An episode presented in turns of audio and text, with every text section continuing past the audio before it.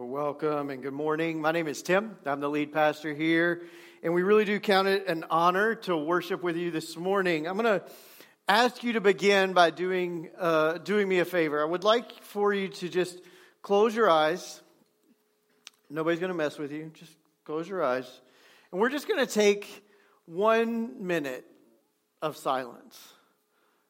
One minute of of quiet.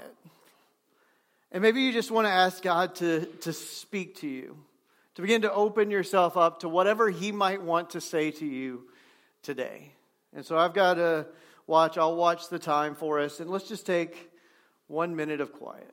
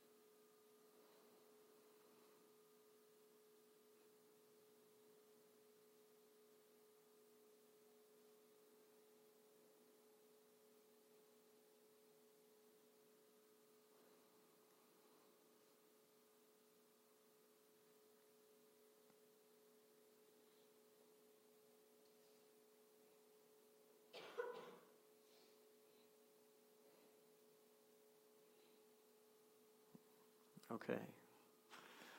Some of us, about ten seconds we're in, we're thinking, is that a minute yet? For some of us, that may have been the most silence, the most quiet we've had in ever, or weeks.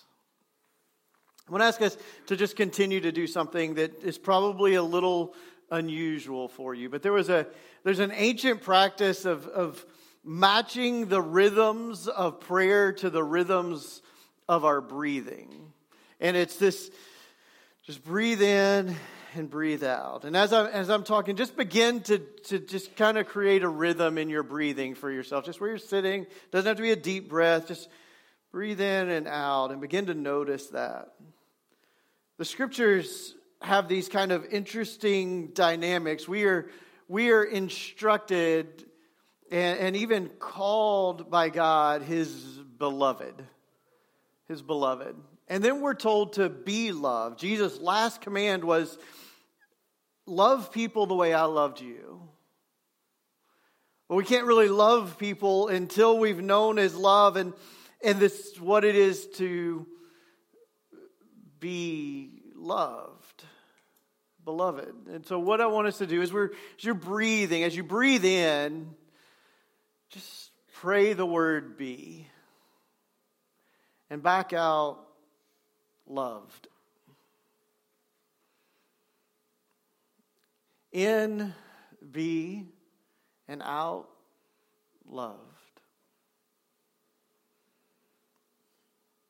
That first word, be, just keep praying as I'm talking. Be.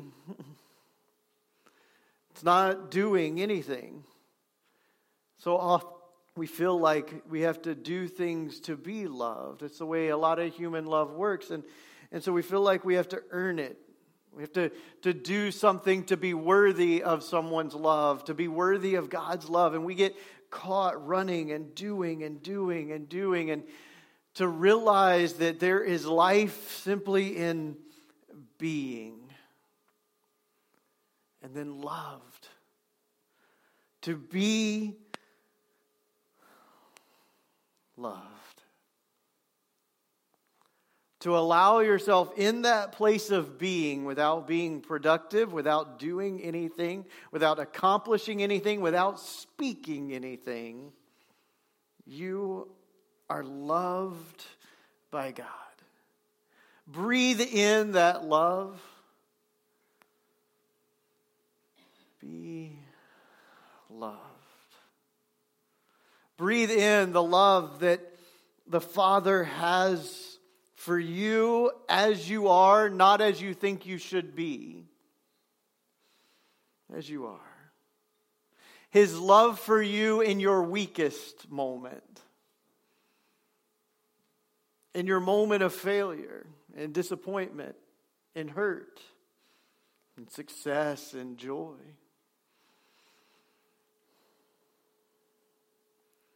Breathe in what it is to be loved in your mind, in your heart. Breathe in the love that God has for you in your body. To feel God's love for your body. Even as a guy, I've felt lots of things for my body. Rarely is it love. Even as a man. And while I can't speak from experience, all of the research says it is even worse for you ladies.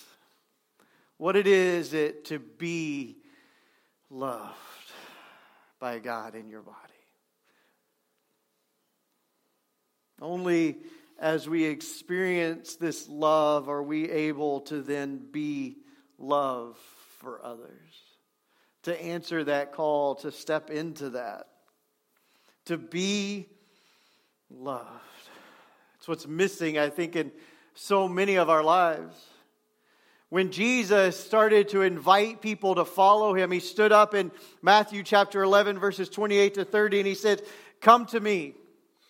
Come to me. Everyone who is weary and carrying heavy burdens, come to me. And I will give you rest." It says, "Take my yoke upon you and let me teach you, because I am humble and gentle at heart, and you will find rest for your souls. For my yoke is easy, and the burden I give you is light."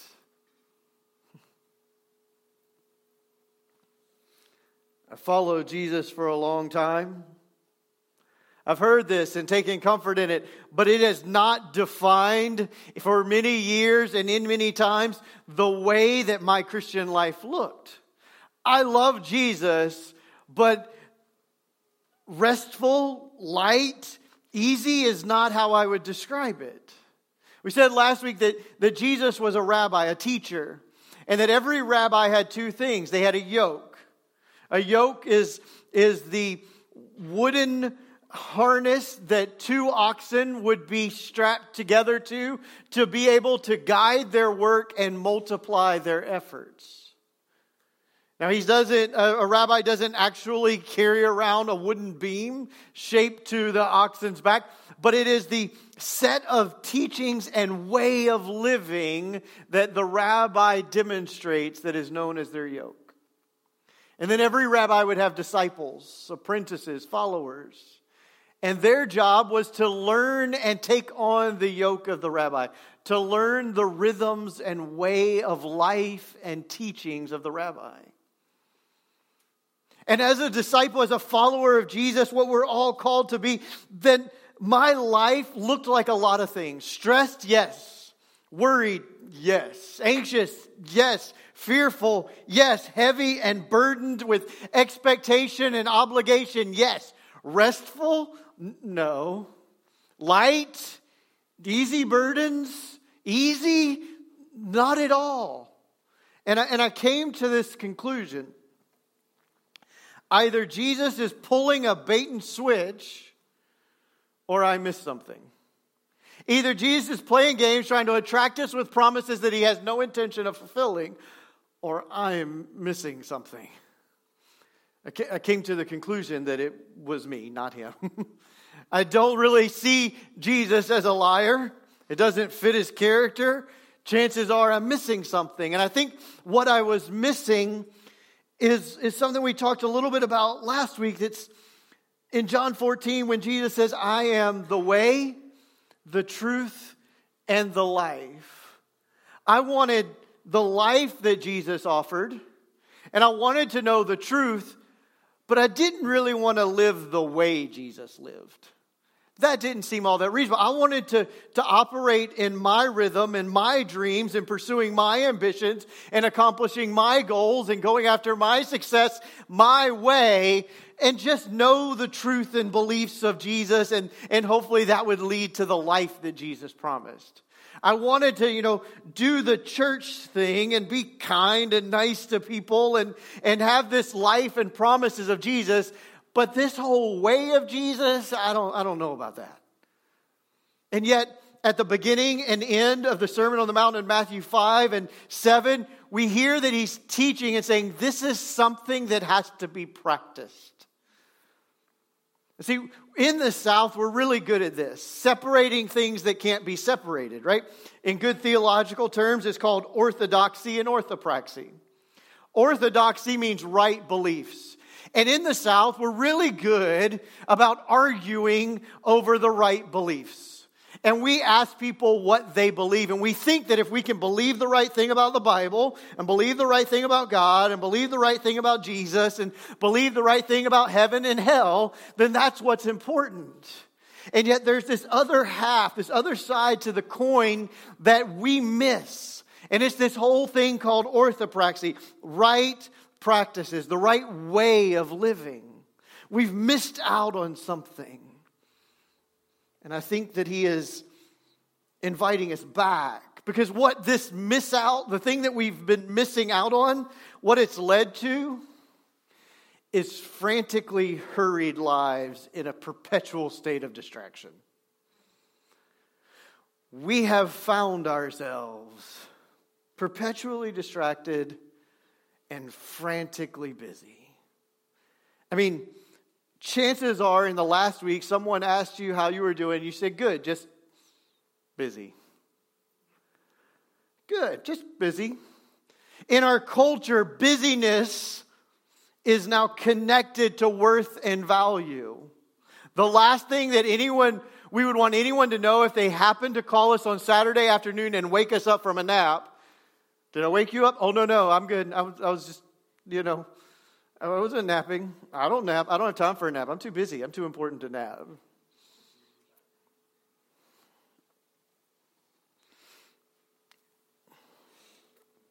Think about it. Like, do you remember what it was to be bored? I mean, like, pre two thousand seven, pre-internet, bored. Standing in line at the grocery store or the coffee shop.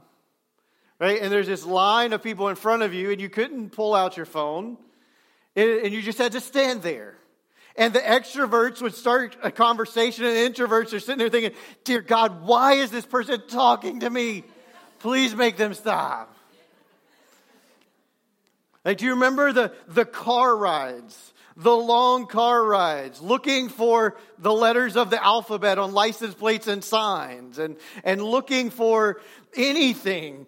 Giving your kids Benadryl so they sleep. No, I didn't do that. Um, melatonin now. They're too old. Do you remember boredom?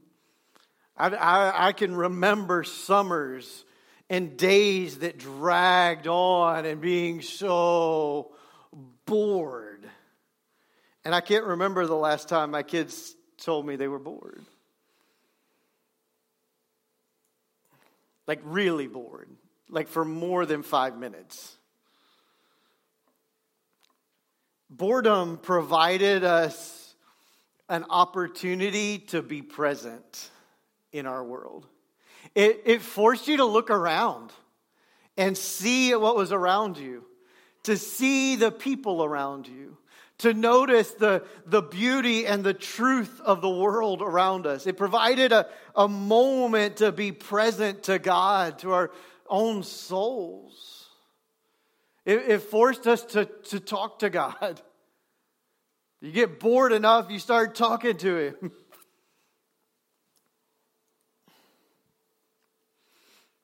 And I, and I said last week, I don't know that we can really pray quickly, but I would also add that it doesn't take a long time to pray.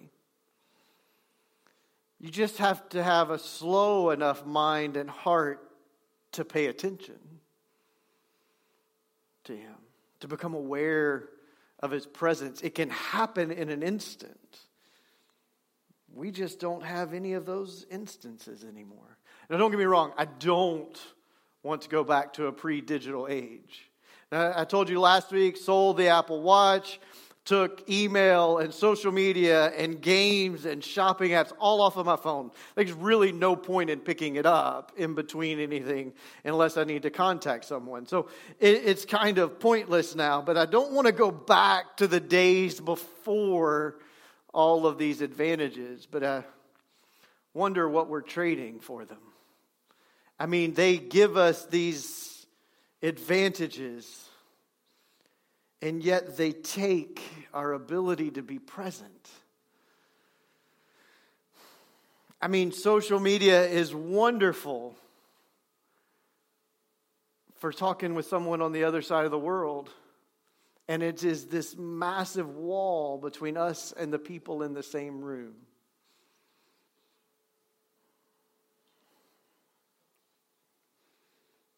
seventy-five percent of young people answered yes when asked if they pick up their phones the moment they don't have something else to do. seventy-five percent. I don't know how they defined young, probably under seventy-five years old. Because I've watched it in my parents' generation, my generation, and every generation below. And we've been robbed of the ability to be present to God, to notice Him, to see Him, to hear Him. We've been robbed of our ability to be present to other people, whether it's sitting across from each other at the table for a meal. You realize that sitting with people for a meal is not actually about the food, right? Like, and if, if you have a family, you should be doing this. It is this massively important thing for the well-being of children. Sitting together around the table, it changes things, but it's not the food. It's about being present to one another. And yet we are sitting around a table staring at little screens, unable to be present to the people around us. We sit down on the couch at night with the people we love and we pick up our phones. And we'll have two or three screens in front of us. Phone, computer, tablet, T V. All robbing us of our attention. Car ride.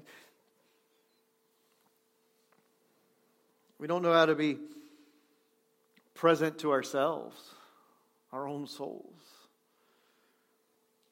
All of the noise is drowning out God's voice. Perpetual noise is making it harder and harder to hear God, to feel God, to sense God. And we can never do what He asks us to do if we don't know, if we don't hear Him. And we, and we wonder sometimes as followers, why am I so busy? Why am I so hurried? Why am I so anxious? Why don't I hear God? And He says, well, because it's never been quiet enough for you to hear me. The alarm goes off as this terrible, horrible noise. And we immediately turn on music and get to the busyness of the day. Or the T V comes on and we get in the car and the radio or, or is already on.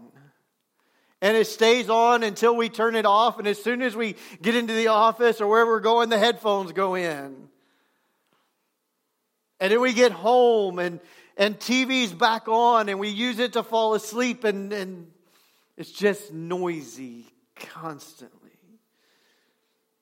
We're forgetting the sound of His voice, and at the basics of our faith, our, of the life of following Jesus is, is really just, what's He asking you to do?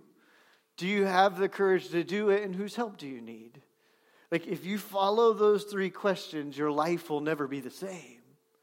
The problem that happens for many of us is that our life is so busy and noisy, we never hear what He's asking us to do. And so we just go with whatever we want to do in the ways that we want to do it for as long as we want to do it or until it causes us enough pain to figure out something else to do. And He's inviting us to come to Him, to find rest in Him, to find life in Him. We need a way to rediscover our own souls, to, to rediscover the presence of God, the truth and beauty of the world around us and the people around us.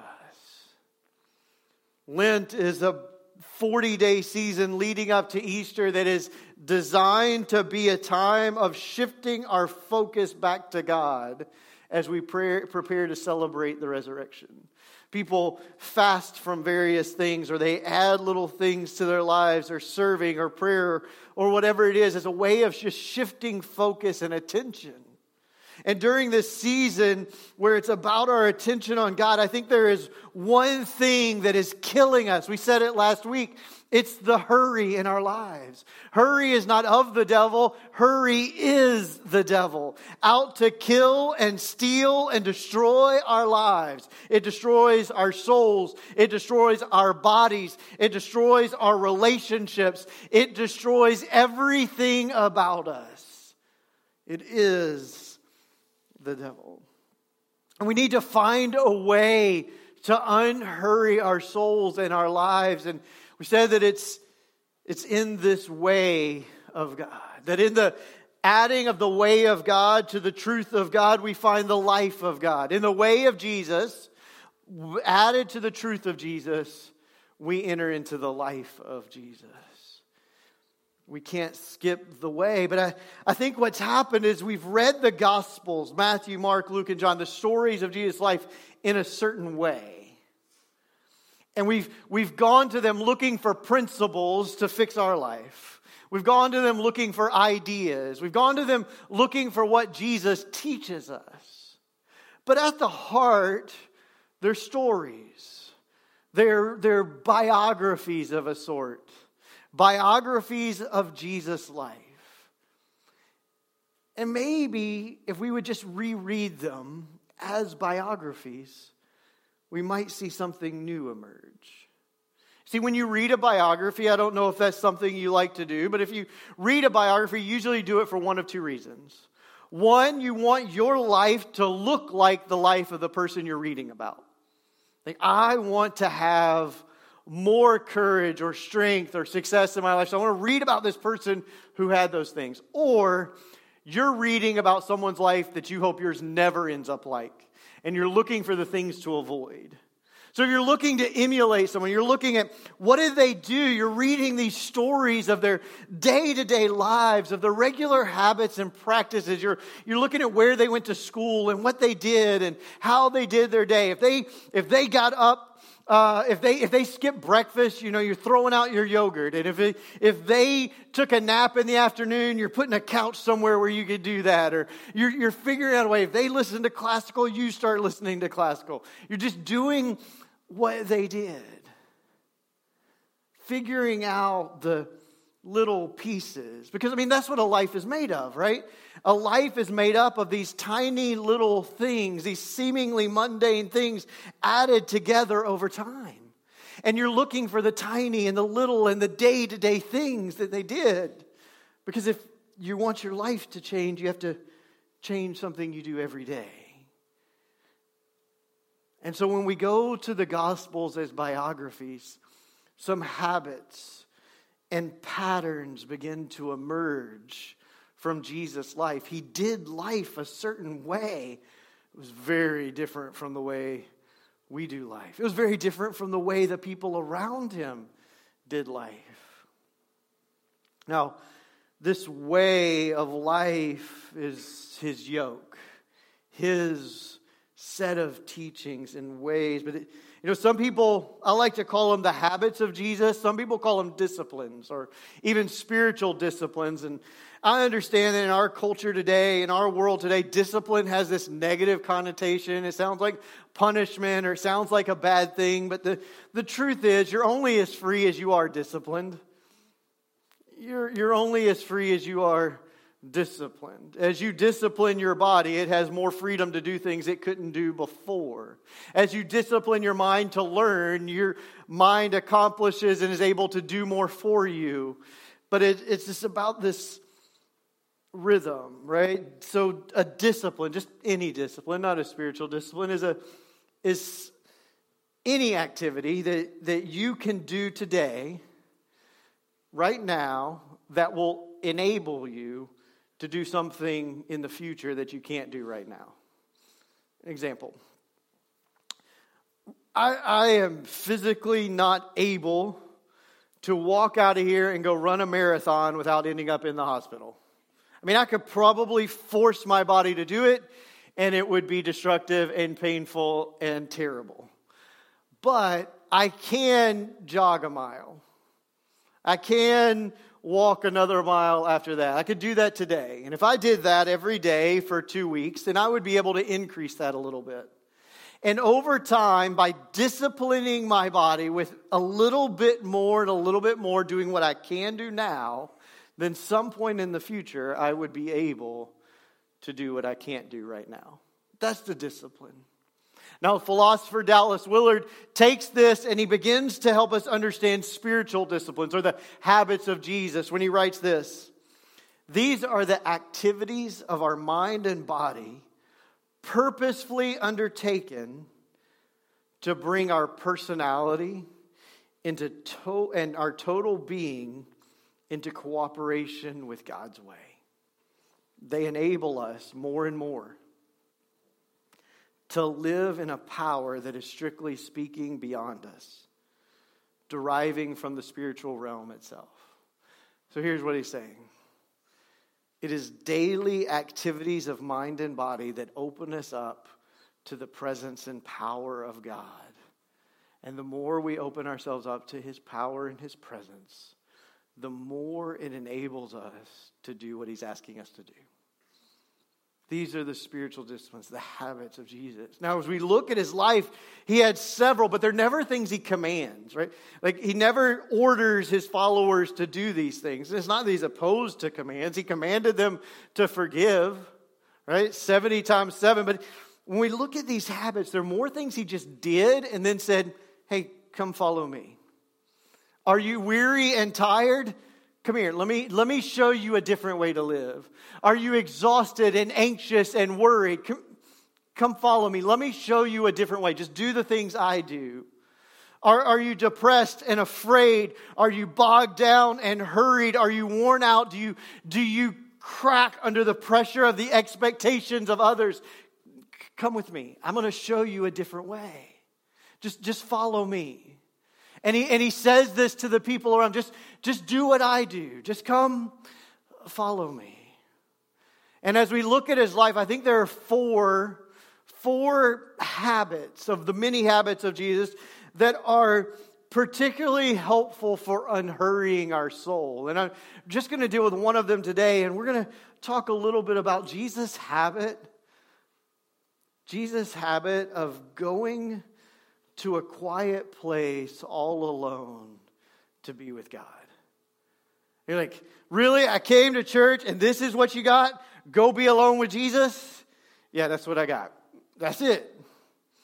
Like it, it's so ridiculously simple, and yet it's the first thing that most of us cut out of our lives the moment we get a little bit busy. And we wonder, why don't I hear Jesus? Why don't I feel God? Why am I still struggling with anger? Why is this addiction still have a hold of me? Why is this so hard? Why do I keep fighting with my spouse? Why are my kids making me crazy? Hint, it's not your kids. It's probably someone else. Jesus loved going to the silent and solitary place. Silence and solitude were regular habits of Jesus. Matthew chapter four, verses one through three, we see the beginning of his ministry. It says that the Spirit led him into the wilderness to fast and pray for forty days. I'll give you a little context here. Jesus is thirty years old. He spent thirty years growing up in the in the town of Nazareth. He has spent thirty years, at least twenty of them, knowing that he is the Son of God with a purpose and a mission. Likely saying, okay, Father, is today the day? Like, is it today the day we go? Is today the day we serve? Is today the day of the miracle? Today the day I start teaching? He's like, nope, go back to the carpentry shop. Not today. Go back home. Not today. Not today. And then after thirty years, one morning, the Father says, today's the day. Go, go get baptized. Go to your cousin. Go to John. He's baptizing people in the river. Go do that as an example to everyone. and he's baptized. And there's this powerful moment in Matthew chapter four where the voice of God booms into creation. And it's less this spiritual moment than it is like a commissioning. This is my son in whom I am well pleased. It's this launching pad for ministry. And you think he's about to go and teach and heal and do miracles. And instead, he goes into the desert and disappears for a month and a half. Alone. And quiet. And in that month and a half, some things start to happen. We see as he emerges that he is centered as a human being. He is centered in who he is and what he's supposed to do. He is connected with God as a source of power and strength for life. He is anchored in his identity. He knows who he is. In fact, as he's tempted at the end of this time, it's all about his identity. And he passes every test because he's anchored in the Father for his identity.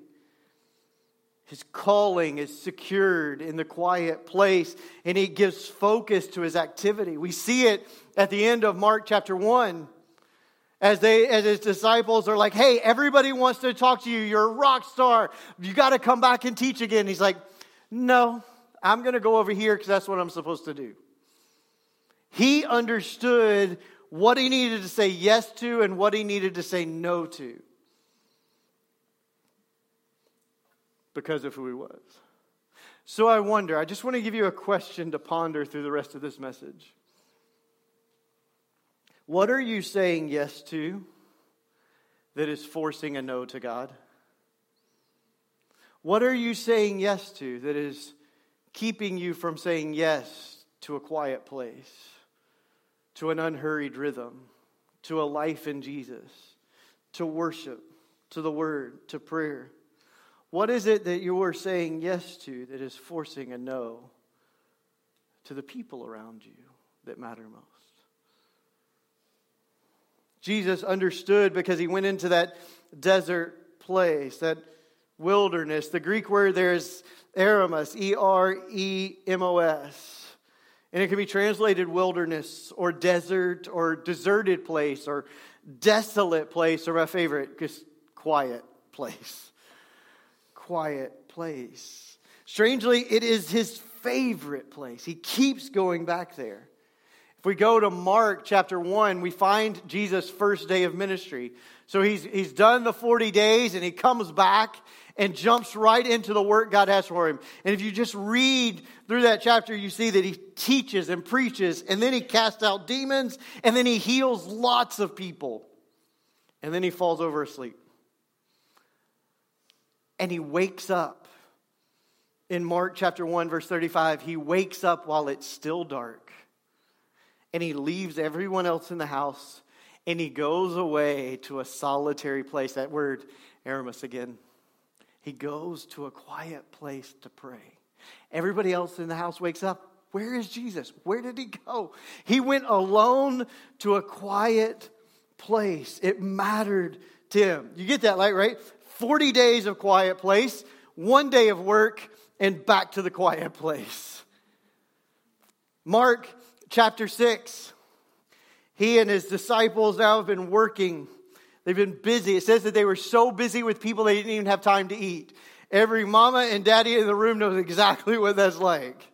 They're so busy, didn't even get to eat. Like, what happened to that meal?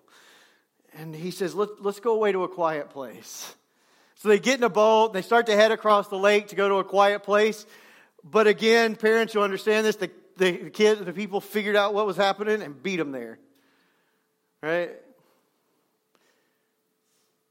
I love John Mark Comer's guy. He's like, we don't even know what a quiet place anymore is anymore because of our phones. The only quiet place we might have is the shower.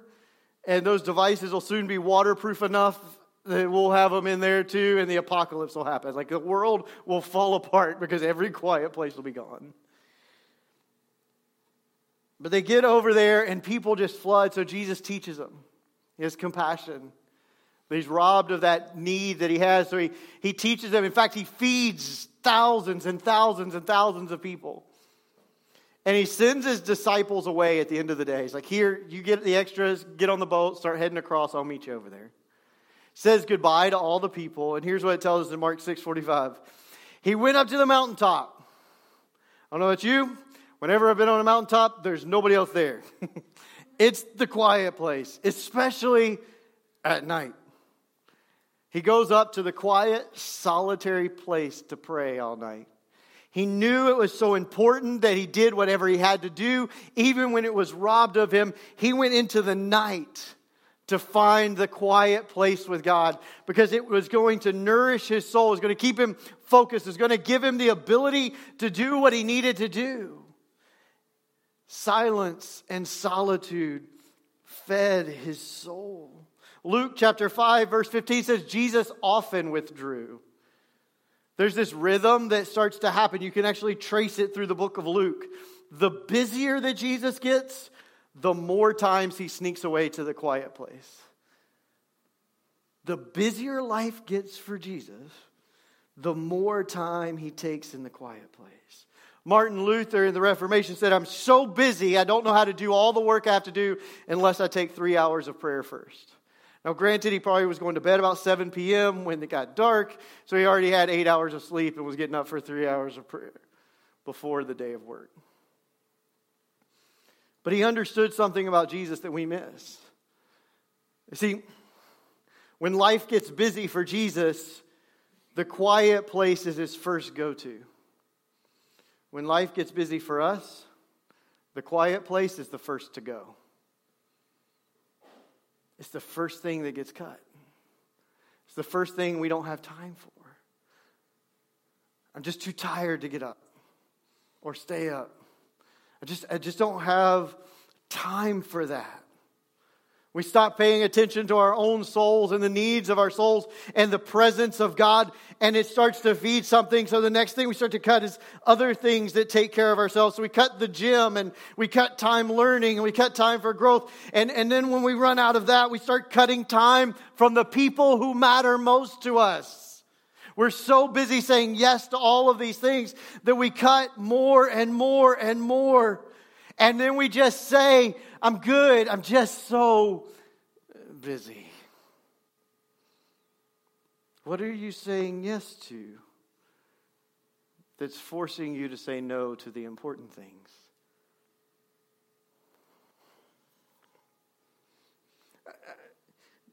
Jesus, like the word of God spoken that created everything that is Jesus. Jesus, Son of God, Messiah, Savior, you know, the one who died and came back, the only one in the world to ever do this. Like this Jesus needed time, lots of it in the quiet place. He needed lots of time in the silence to keep his priorities in order and to live within the freedom of the Father. And you think you don't? And I think I don't? Like Jesus, creator of everything, needed to stop in silence and solitude, and we think we do not also need that. We think we can keep our priorities right, our heart right, our mind right, our soul right, our relationships right without it. We think we can just keep saying yes to every opportunity that comes. We think we can just keep saying yes to every chance, to everything that comes, and it won't destroy us. Jesus wouldn't. He didn't.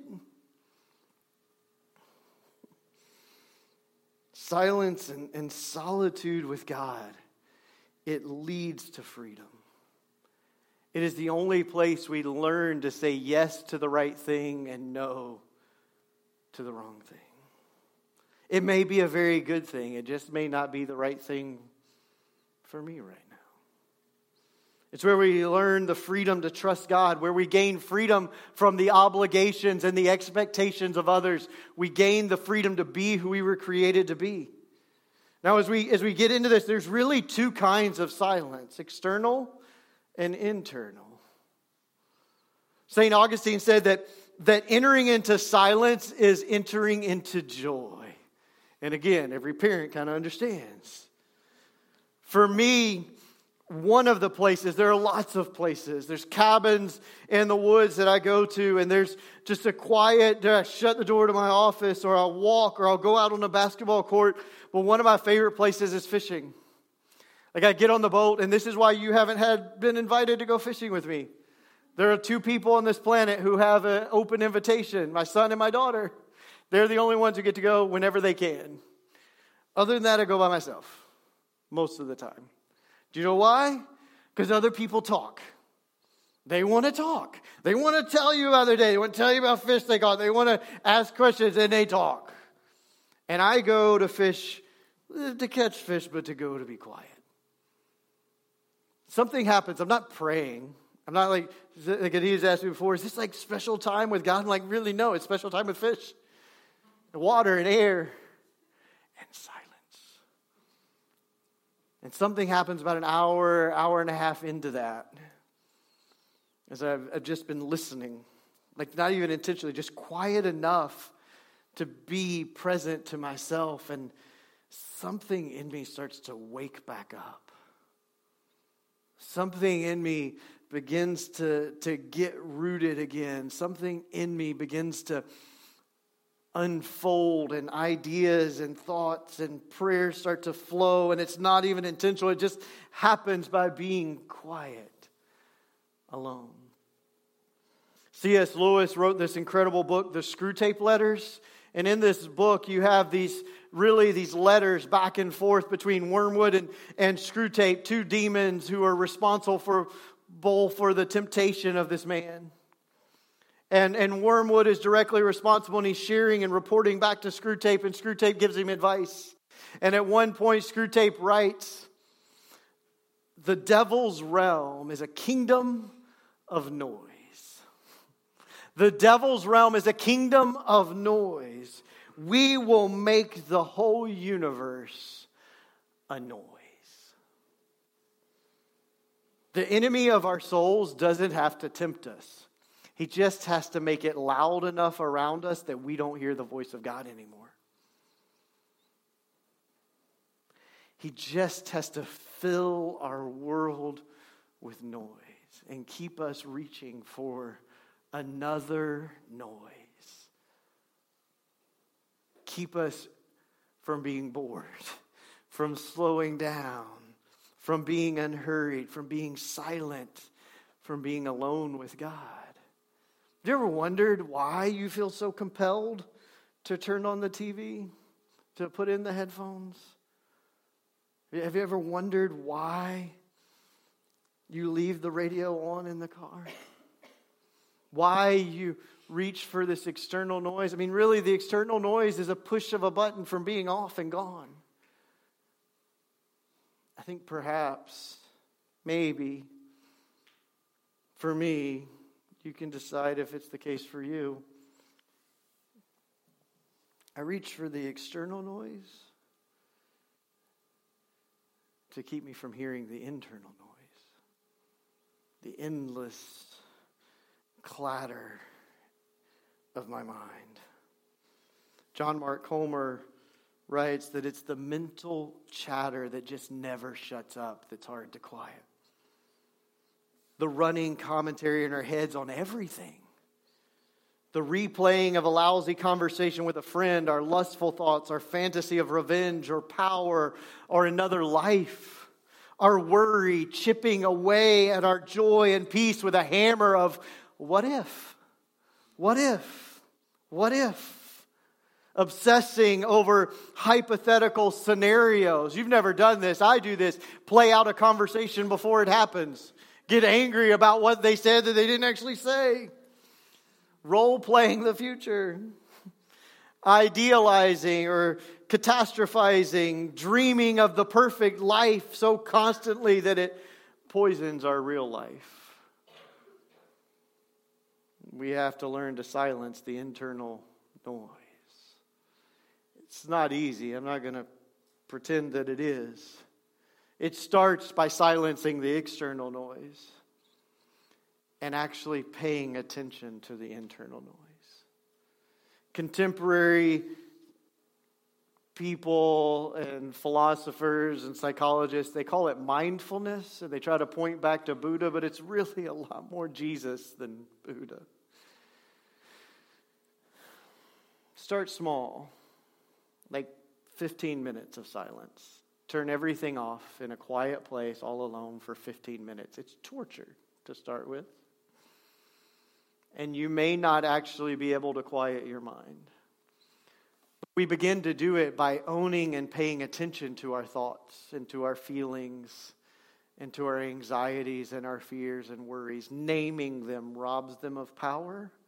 As long as they're swirling in the darkness of our minds, they have power over us. Naming them, confessing them, and giving them to God. Setting them aside once they've been named. Now, for me, I use a focusing thought sometimes to help me. If I want to stay focused on an idea connected, I'll focus on the word love and God's love and let it bring me back every time I get lost in a thought or a feeling that's not helping draw me closer to Him. I'll use that word. Maybe it's joy or peace. Maybe it's the prayer we learned earlier, be loved. For me, I, you've probably noticed, oh, I wear these beads all the time. They're, they're prayer beads, and I pray the Jesus prayer for every round one. Lord Jesus Christ, have mercy on me, a sinner. And I pray it again and again, focusing my attention on the God who has mercy on me, that I'm not worthy of it based on any action, simply His mercy, over and over again, slowly, in rhythm with my breathing. And then I'll get to the cross. And I'll pray the prayer Jesus taught me to pray. Our Father, who art in heaven, hallowed be your name. Your kingdom come. Your will be done. On earth as it is in heaven. Give us this day our daily bread. And forgive us our trespasses as we forgive those who trespass against us. And lead us not into temptation, but deliver us from evil. For yours is the kingdom and the power and the glory forever. Amen. You know, it's funny. I was actually a little nervous about praying that prayer, not because I thought I'd forget it, but I started teaching it to my kids when they were three years old. It's about, about the time they could speak, they started learning those words. And we would pray them before they would go to bed, and they were tired, and so they would yawn, and then it would make me yawn. And so when we say it as a family, it usually is a little faster than that, and I always end up yawning at the same point. So it forces me to slow down and focus on what I'm saying and praying and actually pray those words. Learning to silence the internal noise is tough, but we find the silence in solitude. Solitude is not the same as isolation or hiding, though. See, solitude is engagement. Isolation is escape. Solitude is safety, and isolation is a danger zone. Solitude is how we open up to God, and, and isolation closes us off to everyone, and it leads to temptation and making us very susceptible to temptation. Solitude is time set aside to intentionally nourish our souls with the presence of God, while isolation is what we crave as an escape when we have failed to nourish our souls. Isolation is inner emptiness, but solitude is inner fulfillment. It's time set aside for God. And every parent, every spouse, every friend knows that love is spelled T I. M E. That is love. Now, I just want to wrap up by kind of maybe asking some questions almost. You see, living without this habit produces certain things in us. And so as I read these, maybe ask yourself, is this something that shows up in you? Those who live without this limit feel distant from God. We feel distant from ourselves and those around us. When we fail to live within this, we have this constant undercurrent of anxiety that rarely goes away. We get exhausted. We turn to escapes as a cheap fix. We we go to another glass of wine, another show, another episode online, social media, porn, the gym, shopping, anything to give us a quick escape that our soul longs for in solitude with our Father. We just look for a cheap fix to get us by. Have you become easy prey for temptation? Is emotional health set in? Unhealth set in? Emotional unhealth looks like a bad temper that catches you at the wrong time, the worst time, time you didn't really mean. It looks like a defensiveness whenever anyone points out an area of growth that's needed, challenges you in anything. Anger and sadness are both, not being able to tell the difference, always there. This is what happens when we live without this Jesus habit of silence and solitude. We're on a hair trigger. And we think, I just, I just need a day off. Just need a beer. Just need an hour in front of the T V. I just need a nap. No, you need Jesus. Living with this Jesus habit, you begin to find the quiet places in a day. You can pick them out and point them out and enter into them smoothly and quickly and find your soul nourished. Sometimes in just a moment. Sometimes it takes a long time. And you're willing to take that time, whether it's five minutes or it takes more than an hour, or you're squeezing it in when you can. It becomes a priority that the busier you get, the more time you enter into quiet. You're able, when you have silence and solitude and this connection with God, you're able to look into your heart and see the good, the bad, and the ugly and deal with it. And not run from it or deny it or hide from it or push it down. You see it, surrender it, move through it, and allow God to heal. Those who have this habit have tuned their ears to the voice of God. See, sometimes we come to church, we come to worship, we come to God, and we feel like He's heaping on another thing we need to do. Another obligation, another expectation. But this, this is not about addition. It's not about adding something new to your life. It is actually about something you need to take away. Subtract from your life. It's not about doing more. It's actually about not doing anything. It's not about your efforts. It's about resting, stopping, being still and quiet. So I ask you again, what have you been saying yes to that has necessitated or forced your no to God? Is it really worth it? So this question began for me last Sunday as we were driving this seemingly unending drive to Orlando. And Anita and I were talking about the need for Sabbath. And we'll get to Sabbath as one of these habits in a few weeks. And again, it was it's not something God commands. It's not something Jesus commands in the New Testament. It's just modeled it. He did it. So I'm like, we're not very good at this. Our family is not good at this. And I just said, what are we keep saying yes to that's forced us to say no to Sabbath as a family? And we began to talk about some of the things and made one of the changes already that need to happen. But it gets me wondering with silence and solitude. It was Jesus' first go-to and our first thing to go. What am I saying yes to that's forcing me to say no to God?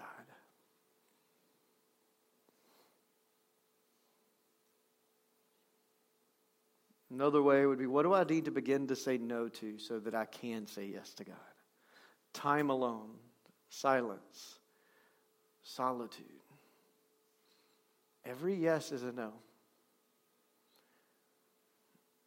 Even good things. The way I see it is it's just invitation. Jesus loved silence and solitude. It mattered to Him to be in the quiet place. And he had a life that I want. And so I figure I have two options, and they're probably the same two options you have. I can't figure out a third yet. One is this: I just keep doing life my way. Like I just I keep running, keep adding, keep doing. Take every opportunity that comes. There are more and more coming every week. It's gotten a little bit crazy and unexpected. And I'm and I, and I can just keep doing that. And at best, I'll live an emotionally unhealthy life, unaware of, of what I am and who I am, what I'm dealing, how I'm reacting to, to my wife or to my kids. I can I can do that and go into emotional unhealth, become a poor leader at best. At worst, it's just spiritual oblivion. I'm doing the work of God without knowing God. I'm doing life without Him at worst. Or I can recapture this ancient habit of silence and solitude and experience the life and love of Jesus. See, it's it's a means to an end. Any discipline is. Like, I don't go to the gym on a regular basis because I like going to the gym. I go to the gym so I'll live as long as possible and be healthy and enjoy life. I enter into spiritual disciplines of silence and solitude so I can know and experience and live in the love and power of Jesus. I can be who I was created to be. But the choice is mine. You see, there's some things in life that only you can do. No one else can do for you. And choosing silence and solitude is something you have to do. No one else can force it on you.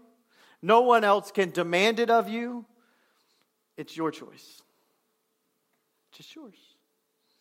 And God loves you enough to give you the choice to do what you want with your life. But it's not without the consequences of that choice.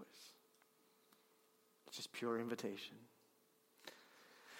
As we prepare to pray, I want to let you know that there is communion set up over here. It's not an obligation, an invitation. If you would like to receive in response, maybe it's a covenant to say, okay, God, I'm going to stop long enough. I'm going to wait in that line without my phone, and I'm going to pick up that piece of bread. It's already cut for you. Just take a piece and dip it in the cup and eat it. And I'm going to do this as an act of covenant with you to begin adding silence to my life by taking something else away. I'm going to slow down. Maybe it's just a, an act of desperation. God, I need your grace. You said that this is your body and blood broken for me, and I need your forgiveness. Would you forgive me and give me your life again? It's just a response of hope that life can be different in Jesus. It's up to you. It's, it's here. There's no obligation, just invitation if you would like to respond in that way. If not, there are homemade cookies on your way out. Grab those, a cup of coffee, have a beautiful afternoon, maybe have a conversation with the good people around you. Slow down a bit, take a nap. No one will know. And if they do, who cares? Let's pray. Father, you have been preaching this message at me, to me, with me for a little while now, and I don't like it. It's pretty miserable to have this mirror held up in front of me and see what I've made of my life and all of this busyness and rush. I don't really want that. I really don't want hurry to steal and kill and destroy my life and relationships and work. I believe you've given me and each of us in here purpose. And then we enter into that purpose as we enter into time with you. It centers us. It anchors our identity. It secures our calling.